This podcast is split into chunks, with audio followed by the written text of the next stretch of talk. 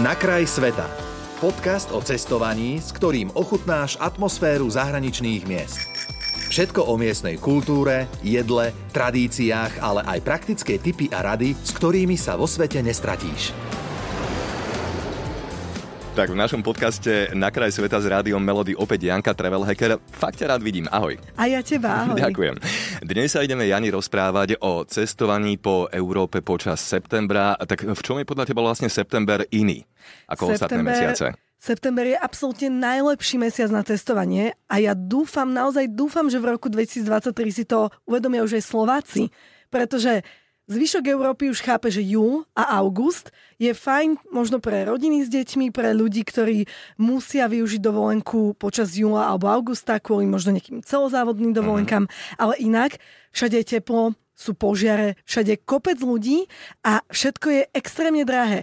September je nový august podľa mňa a oktober je nový september. To Podľa mňa vážne. september a oktober sú absolútne najlepšie mesiace na dovolenku a Ceny sú nižšie, všade je menej ľudí, more je príjemne zohriaté, nie sú tak tropické horúčavy. Mne osobne veľmi vyhovuje, že večer si dám napríklad mikinu, pretože nie som tak prehriatá a ten júl a august si veľmi rada vychutnám na Slovensku, na jazere, na nejakom festivale s rodinou.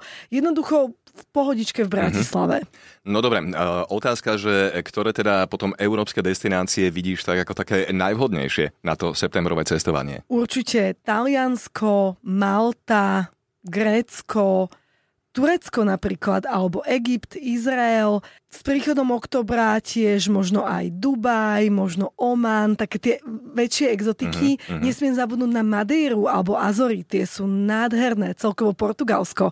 A zaujímavosťou je, že uh, juh Portugalska má oceán, no. čo znamená, že voda tam napríklad v júni, v júli alebo v auguste nie je vôbec teplá, ale september a oktober sú najteplejšie mesiace. Takže aj na Portugalsko je september a oktober úplne ideálny čas. A keby si mala porovnať ceny vlastne počas tej najvyhypovanejšej sezóny, teda júl, august a september, ako s tým vyzerá?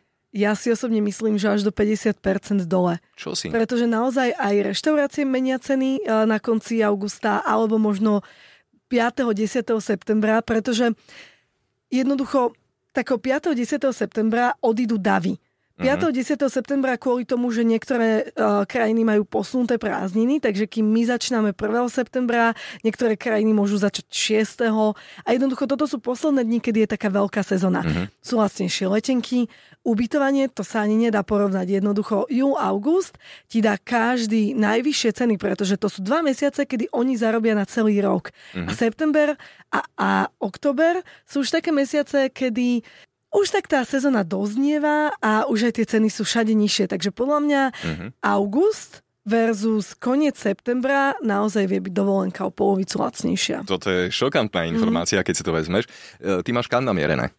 A ja idem teraz do Španielska a ideme do Malagy, jednak tak oddychovo a jednak idem pobehať nejaké zaujímavé miesta. Dúfam, že sa mi po- podarí pobehať Tarifu, mm-hmm. čo je taká zaujímavá, zaujímavý cíp Španielska, kde sa aj surfuje, veľmi pekné mestečko, alebo potom Rondu, ktorá je známa takým tým mostom.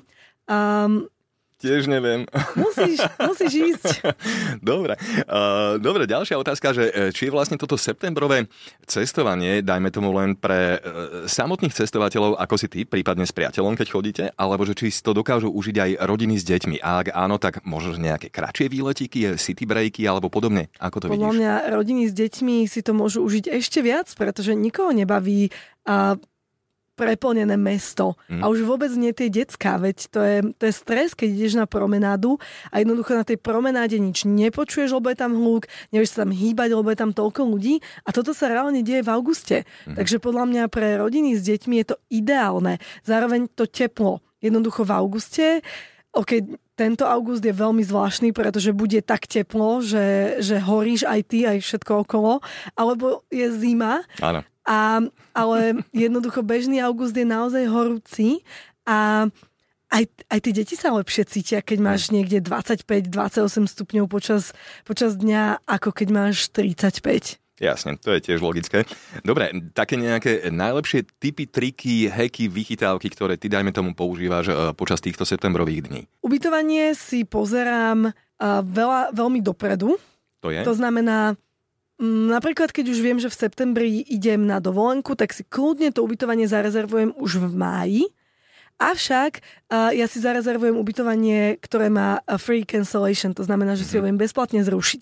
A je taká apka, ktorá sa volá Prúvo, kde si nahodím túto rezerváciu a ona mi počas nasledujúcich mesiacov kontroluje, či cena v tom hoteli nešla dole a ak áno, tak mi pošlo o tom informáciu a keďže mám bezplatnú, uh, bezplatnú možnosť zrušenia, tak si vlastne tú rezerváciu iba zruším a buknem na novo. To je pekný hack. Uh, a potom na, veľakrát ľudia zrušia rezervácie na poslednú chvíľu, takže si potom pozerám uh, apky napríklad Hotels Tonight, alebo Priceline, Express Deal, alebo Hotwire, Hotrate. A to sú všetko uh, také nejaké akcie, kde viem na poslednú chvíľu, naozaj deň, dva predtým, nájsť veľmi nízku cenu. Pekne. Dobre, dajme poslednú otázku, že ktorá e, európska destinácia má podľa teba na takéto jesenné cestovanie, ale že najväčší potenciál? Keď poviem Arménsko, budeš sa diviť? Hej. Áno, tá, ja sa totiž rozhodujem, e, či ísť v oktobri na Korziku alebo do Arménska. Zatiaľ, vy, zatiaľ vyhráva Arménsko. Uh-huh. A Arménsko je taká veľmi zaujímavá krajina, pretože donedávna sa tam nelietalo lacno, takže bola pomerne neznáma.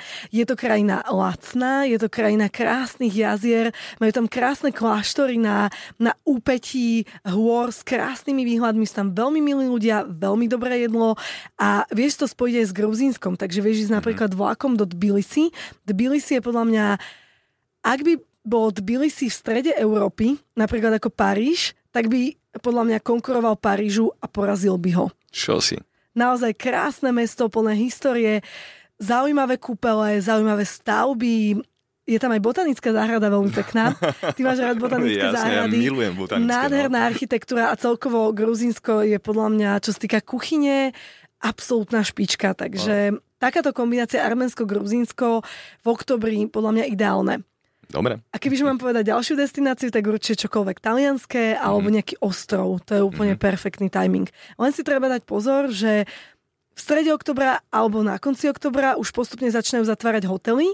To znamená, že už tam bude toho menej otvoreného, a takže uh, treba rátať s tým, že tam bude aj menej ruchu, možno menej diskoték, menej nočného života, ale komu to nevadí, tak práve oktober je úplne ideálny.